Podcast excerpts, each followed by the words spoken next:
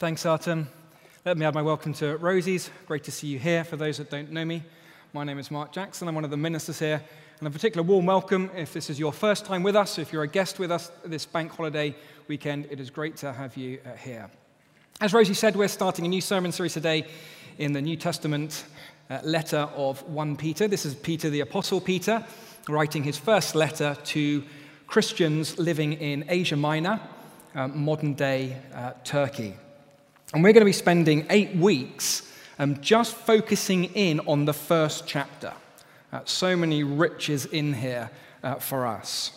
And it's a sermon series we've entitled A Precious People, because as we go through this opening chapter over the next eight weeks, we will see just how precious every Christian believer is to God. How precious they are, how valuable they are, blessed they are, safe and secure they are in God's hands. And how true this is, no matter the cultural and social pressures against Christianity or any of the trials and difficulties that we may face. Now, I think this is a hugely relevant uh, message for us. That's why we've chosen this letter, this particular chapter, and why we're going through just two verses at a time. Because it is increasingly difficult to be a follower of Jesus Christ in this country today. If you've been following the news, you may be aware of Richard Page, the magistrate who was sacked from the bench, removed from his NHS uh, directorship role after he revealed his Christian beliefs on a television program.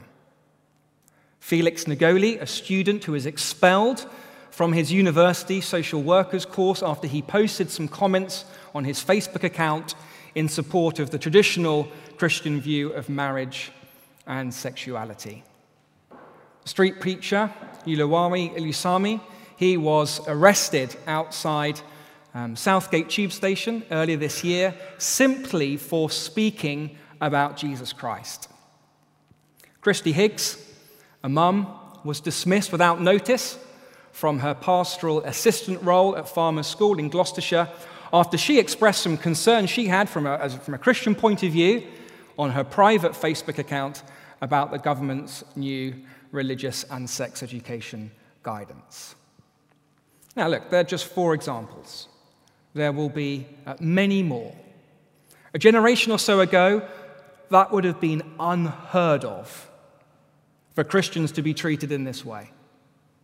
And that's because a generation or so ago, Christianity was on the right side of moral and social orthodoxy in this country. But that is no longer the case, and that's why we're reading increasingly of Christians being sacked, dismissed, expelled, ostracized, arrested. And I'll be interested to know how you, know, you guys are finding it, particularly those of you here who claim to follow Jesus Christ. It might be you're not experiencing it as severely as those examples I've just given. But no longer being invited out for your friend's get together because who wants someone there who stops drinking at two pints and remains sober whilst everyone else is getting lashed? And you're not just one of us anymore.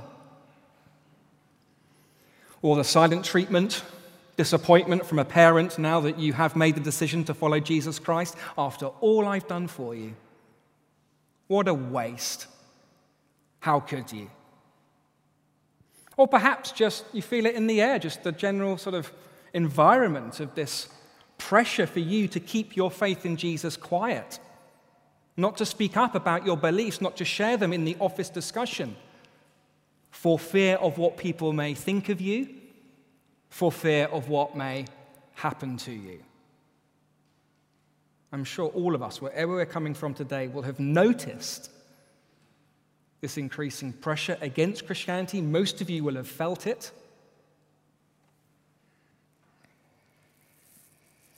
What are we going to do about it?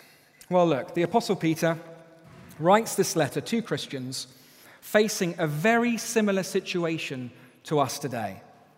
They are not facing outright physical persecution. They are not losing their homes. They are not losing their lives, like in the book of Hebrews, like many Christians around the world today but they are facing a social ostracism, a cultural pressure to keep quiet, verbal abuse, maligning, insulting. And Peter writes this letter to these Christians in Asia Minor to encourage them to keep going with Jesus Christ, to embolden their faith. Just flick to the end of the letter, chapter 5, verse 12, where Peter tells us why he's writing this letter. This is page 1221. Chapter 5, verse 12 With the help of Silas, whom I regard as a faithful brother, I have written to you briefly, encouraging you and testifying that this is the true grace of God. Stand fast in it. So here is our rallying call for this sermon series. For you individually as a Christian, for us as a church, to stand fast as God's precious people. Not to give up, not to keep quiet, but to stand fast for Jesus Christ for the sake of this city and the glory of God's name. Now, how are we going to do it? Well, Flick back to chapter 1, verses 1 to 2. And the first thing Peter wants his readers to be really clear about is who they are. Peter, an apostle of Jesus Christ, to God's elect exiles. That's who they are. That's what they need to remember about themselves if they are going to stand fast for Jesus Christ. They need to understand what it means to be an exile They need to understand what it means to be part of God's elect. And we need to understand it too. So let's take them one by one. First, exiles. Verse 1. To God's elect exiles, scattered throughout the provinces of Pontus, Galatia, Cappadocia, Asia, and Bithynia. Now, that word exile is not one we use much today. and it literally translates from the Greek word as foreigner, sojourner, someone living in a foreign land. That is how Peter describes Christians living in this world. Christians are foreigners. I read Maths with European Studies at university. That meant I got to spend my third year in southern Spain in the University of Granada, 30 minutes from the south coast, Costa Tropical, and 20 minutes from Sierra Nevada ski resort. I never knew there was a ski resort in southern Spain. If you timed it right, you could ski in the morning and you could sunbathe in the afternoon. Um, so I'm told, of course, I didn't do that. But whilst I was there um, for my nine months to one year, it was pretty obvious to everyone else that I was a foreigner. With my funny accent, as much as I was trying to give Spanish a go, with my pasty pale skin when they're all like really dark tanned, and the way I'd walk around in the middle of the day in 40 degree heat when they're all in the shade or trying to have a siesta. And it was obvious that I was a bit different, I was a bit strange, I did not fit in, I was not one of them, and they would look at me a little bit suspiciously at time who is this guy and what's he doing? A foreigner. Christians, you are foreigners. You are foreigners in this world. The description comes up again in verse 17. Live out your time as foreigners here in reverent fear. And in chapter 2, verse 11, if you just flick over the page there, you'll see Peter say, Dear friends, I urge you, as foreigners and exiles, to abstain from sinful desires which wage war against your soul. Can I ask, is this how you view yourself if you call yourself a Christian here today. As a foreigner, as a stranger, as someone who doesn't fit in, even though this is God's world, even though one day Jesus says the church will inherit the earth and a perfectly renewed world, nevertheless, now, as we await the return of Jesus Christ, this is who we are. A bit different, a bit strange, not one of them, not ever really fitting in, and there being some suspicion about us. Not just that, Peter describes his Christian readers here in verse 1 as scattered. Scattered throughout the provinces of Pontus, Galatia, Cappadocia, Asia, and Bithynia. As I say, modern day Turkey. That word scattered, diaspora, is a technical term with a dark undertone to it.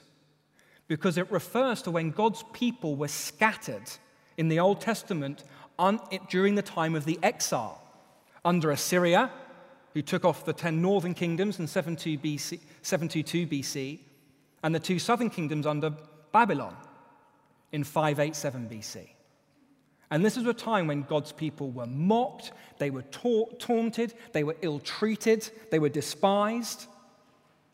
And if you're familiar with Psalm 137, written at the time of the exile by the rivers of Babylon, we sat down and wept. And again, this is some of the imagery that Peter is drawing on here to describe life now as an exile, a foreigner in this world. You don't have to turn to it now, but chapter 2, verse 20 these Christians were suffering for doing good. Chapter 3, verse 16 malicious talk because of their Christian behavior. Chapter 4, verse 4 abuse being heaped on them for not joining in the drinking games, the partying, the reckless, wild living. Chapter 4, verse 14 insults after insults simply for professing faith in Jesus Christ. And Peter says this is the norm, not the exception. This is the normal Christian experience as foreigners, as exiles in this world. I wonder, is that your expectation for the Christian life? If you're anything like me, you want to fit in, you want to be loved, you perhaps want a comfortable and easy life. But as long as we're foreigners, as long as we're exiles, that will not be the case. Nor should we expect it to be the case. The norm is suspicion, it is mocking, it is never really fitting in. Now, you say, Mark, I thought this was meant to be an encouraging letter. How's this meant to be an encouragement to us today? Well, look, let me come at this from a slightly different angle. Um, my wife, Jo, suffered a miscarriage um, after our f- first child, um, Theo. Obviously, a very painful and a difficult time uh, for us. We'd had no problem um, getting pregnant with Theo. And I think I had sort of got these sort of wrong expectations and just thinking, like, well, you try for a baby, you get pregnant, nine months, the baby turns up. And suddenly, obviously, it had not happened. And it had taken me by surprise, and it was a bit of a shock, and it wasn't what I expected. And I was even beginning to think, oh, golly, you know, should we try again if this is what's you know, happened to us? Now, at the time, we chatted to some friends, spoke to the medical profession. They told us that one in three pregnancies, on average, end in miscarriage. Did you know that? One in three.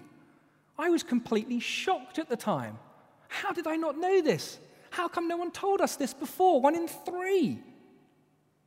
Now, of course, as soon as you hear that statistic, it doesn't make the pain of losing a child any easier. Of course not. But I can tell you, it was an encouragement to know that this was not something we were experiencing alone. Encouragement to know this wasn't completely unexpected. And it actually gave us comfort, gave me confidence to not give up and to try again. And as we did, we did so with right expectations. Now, this is the sort of thing that Peter is doing here for his readers. He is giving them right expectations for the Christian life. It's not going to make the pain of social ostracism, the pain of verbal persecution any less real, of course not but it can be an encouragement to know that this is not out the ordinary. This is not unexpected. This is not just for one in three Christians. This is meant to be for every Christian. And it can actually give us confidence not to give up because we realize it's normal, but we stand fast for Jesus Christ. Now, that doesn't mean we shouldn't pray for a Richard Page, a Felix Oluwale, a Kristie for their cases to be overturned. Of course not. Let's pray for them. Doesn't mean we shouldn't pray as Christians for new laws for religious freedoms in this country. Nor does it mean that we shouldn't stand on the legal rights that we have. But it does mean that we should not be shocked when we feel this cultural and this social pressure against Christianity because we are foreigners. We are exiles And no matter how much we try, Christians will never truly fit in. No matter how much we want the world to love the church, it will not. No matter how much we try and culturally connect our services to newcomers, as important as that is, there is always going to be something a little bit odd and strange about the way we worship Jesus Christ and pray to Him and sing to Him, and that is fine. And we can't avoid it, and we shouldn't worry about it, but stand fast in our worship of him. Friends, do you realize you are exiles? Well, look, if that's the first thing that Peter wants his readers to understand about themselves, the second thing he wants them to see is that they are also part of God's elect. So, with respect to the world, exiles, but with respect to God, the one person who matters, elect to God's elect exiles. What does that mean? Verse 2 it means that you have been chosen according to the foreknowledge of God, the Father, through the sanctifying work of the Spirit, to be obedient to Jesus Christ and sprinkled with his blood. Do you notice how little Peter says about himself? I'm Peter, I'm an apostle of Jesus Christ. I'm writing with all the authority of Jesus Christ. You can trust what I say he gets to his readers, and as if he can't help himself, as he starts describing how all three members of the Godhead, Father, Son, and Spirit, are powerfully at work in their lives right now. Chosen by the Father, sanctified by the Spirit, sprinkled by Jesus, God the Son. Clearly, this is something important for them to grasp. It's important for us to grasp too. So let's take them one by one. First, you have been chosen according to the foreknowledge of God the Father. So you may be exiles, you may be strangers in the world's eyes, but you are utterly precious in God's eyes. You are chosen by Him, you belong to Him. The world may reject you, God never rejects His elect. And you have been chosen according to the foreknowledge of God the Father. What does that mean, foreknowledge? Just glance over to verse 20, where the same word, Greek word in its verbal form, is used in verse 20 of Jesus Christ. Jesus Christ was chosen, that's the foreknown. Jesus was foreknown before the creation of the world. This is a decision that God the Father makes before the creation of the world, irrespective of any future activity or future decision. In other words, to be chosen by God the Father according to his foreknowledge is to have God the Father set his immeasurable, unconditional love upon you even before the creation of the world. For him to be that for you, that committed to you, even when you were completely unaware of it, irrespective of any future decision you might make. I think I've mentioned before um, in a sermon how when I put my faith in Jesus Christ at university, I was completely unaware of all the people in the Christian Union who were praying for me to put my faith in Jesus Christ. How, when I did choose to read maths with European studies at university, with that third year in Spain, the first person in the history of the university, I might add, I was completely unaware that two years later, someone else would just happen to do that course. She would be a Christian and she would tell me the good news about Jesus. I was completely unaware, aged one, when I was seriously ill and the doctors had said to my parents I might not make it through the night, that my dad, with not a religious bone in his body, gets down on his knees to pray, Please heal my son, if for no other reason than to use him for your purposes. So much of what happens in our lives is due to events and circumstances we're not even aware of. And if you are someone here trusting in Jesus Christ, then you can go back before your own birth not just that, you can go back to before the creation of the world, to an event where God the Father, the perfect Father, set his perfect love upon you to belong to him for all eternity. That is what it means to be chosen according to the foreknowledge of God the Father. And that means nothing can snatch you from his hand. whatever the trials, the difficulties, the cultural, social pressures you are under, you don't think God has it in hand? You don't think He allows these specific things to happen to you unless you could handle it? Unless He could give you the grace to cope with it? In two weeks' time, in verses 6 to 7, we'll see how even trials, difficulties are used by God to refine our faith, to prove the genuineness of it. Nothing is outside his control. Nothing is wasted by God in the life of the Christian believer, even suffering. If God chose you before the creation of the world, do you think he is really going to let go of you now? Of course, he isn't. Christian believers are chosen by God the Father. But how do we know we're chosen? Sounds great. How do we know it experientially today? Let's move on to the second phrase through the sanctifying work of the Spirit. That word sanctification is often used in the Bible to describe a person's ongoing transformation into the likeness of Jesus Christ by the power of the Holy Spirit. But it can also be used to describe the moment that someone becomes a Christian and puts their faith in Jesus Christ, and they are sanctified in the sense of being set apart from God. And that is the main use here.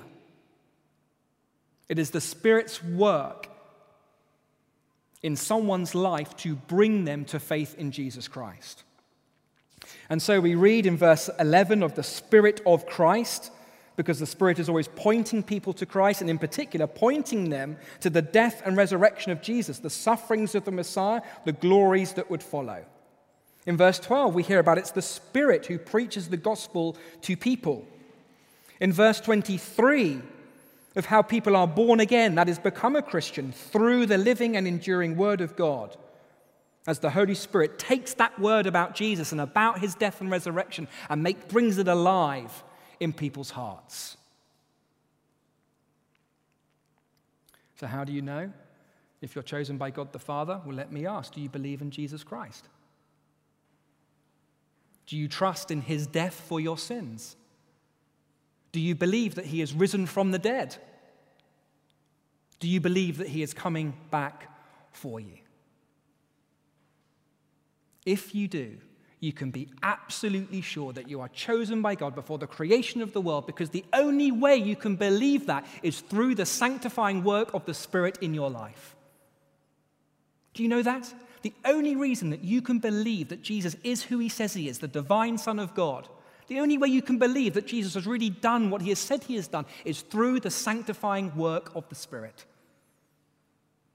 The only way you can believe that this is like no other book, but really is God the Father speaking to you, that prayer is real, it's not fake, it's not talking to the ceiling, it is relating to God, it is only through the sanctifying work of the Spirit. You can only sense the conviction of sin and your desperate need for Jesus Christ and be moved to Him only through the sanctifying work of the Spirit. Do you sense that? Do you believe these truths? Then you can be absolutely sure you are chosen by God before the creation of the world, and you are absolutely secure in His hands. People can get in quite a muddle with the doctrine of election because if God's not chosen me, what do I do? God's not chosen me, there's nothing I can do. If there's nothing I can do, then I'm doomed. And what if God's not chosen that person or that person? There's nothing they can do, so they're doomed. And so we're like panicked and we're worried and we're like, ah, we're frozen. That is used the doctrine of election in a completely wrong way. The only time you read of election in the Bible is to give assurance to those who trust in Jesus Christ. Never for us to determine in advance who might be chosen or not. If you are using a doctrine of the Bible for the very opposite purpose that it was given, instead of reassuring someone but undermining their assurance, you can be absolutely sure that you are using that doctrine incorrectly. God's Spirit can break into people's lives at any moment. Just because he hasn't yet doesn't mean he won't in the future. And it could be that for one or two here today, you are here precisely for that reason. The Spirit pointing you to Jesus Christ right now, to his death and resurrection, preaching the gospel to you, doing so from the living and enduring Word of God. And what are you meant to do? Well, let's look at the third and final phrase here. To be obedient to Jesus Christ and sprinkled with his blood. Now, at first reading, that can sound a little bit disgusting, right? Having someone's blood sort of sprinkled all over you. So, what is going on here and what does that mean? You may have noticed we chose in our Old Testament reading Exodus 24. That is when God makes a covenant with his people at Mount Sinai, the Old Covenant. And if you are being attentive in the reading, you'll have noticed there are two aspects to it the obedience of the people, we will obey you, Lord, and then the sprinkling of the blood of the animal sacrifices over the people for the forgiveness of their sins. Now, unfortunately, as you read through the Old Testament, God's people can't change their hearts. They keep being disobedient to God because of their sin. And so they come under God's judgment and they go into exile and they are unsure of their future. But Peter is using this language to say, look, remember now, in the person of Jesus Christ, there is a new covenant, an eternal covenant that can never be broken, made absolutely secure through the sprinkling of Jesus Christ's blood on the cross. In chapter 3 of this letter, there's a very famous verse that says, Christ also suffered once for sins, the righteous for the unrighteous, to bring you to God. Christ has suffered on the cross once for all time, once for all sin. The righteous, he's perfect, he's lived the perfect life, and he's done it for us, the unrighteous, the sinful, the disobedient, so that we can be brought to God. In other words, here is the promise of sins forgiven forever. Here is the promise of never needing to worry about being under the judgment of God. Here is a promise to, that you can be absolutely secure in the, your future relationship with God. If you are obedient to Jesus Christ, which in this context means obedient to his call to repent and believe in him.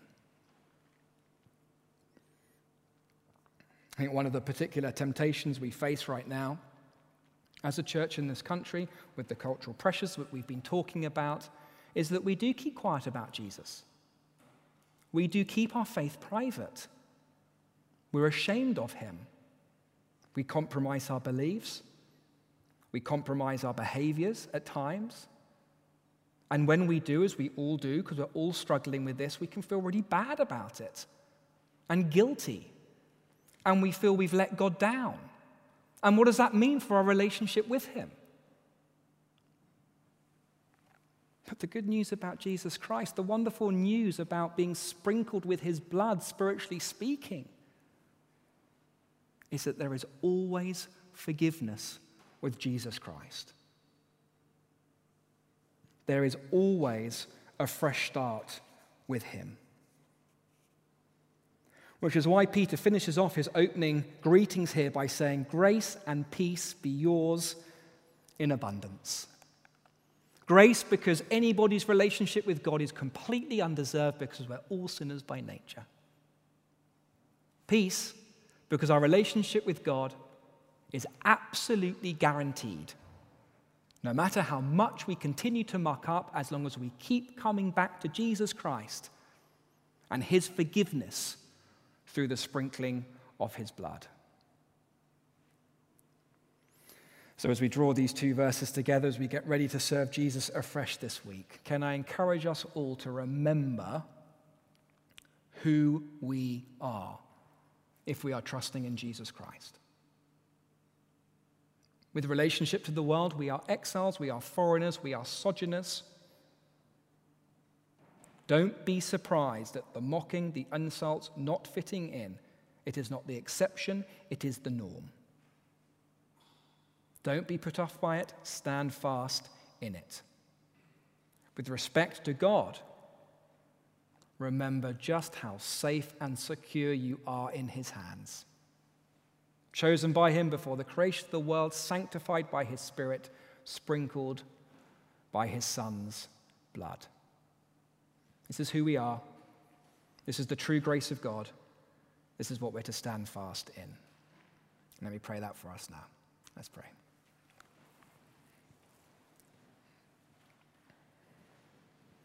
Father God, we thank you very much for this first letter of the Apostle Peter. Such richness in each word and each phrase. And I pray, Father God, that you would help us to hear what you've said to us this afternoon, to grasp who we truly are as Christian believers exiles with respect to the world, elect with respect to you. Please give us right expectations for the Christian life, not to be shocked or taken aback by the cultural, social pressures against the church, maybe against us personally. But help us to remember how safe and secure we are in your hands, chosen before the creation of the world.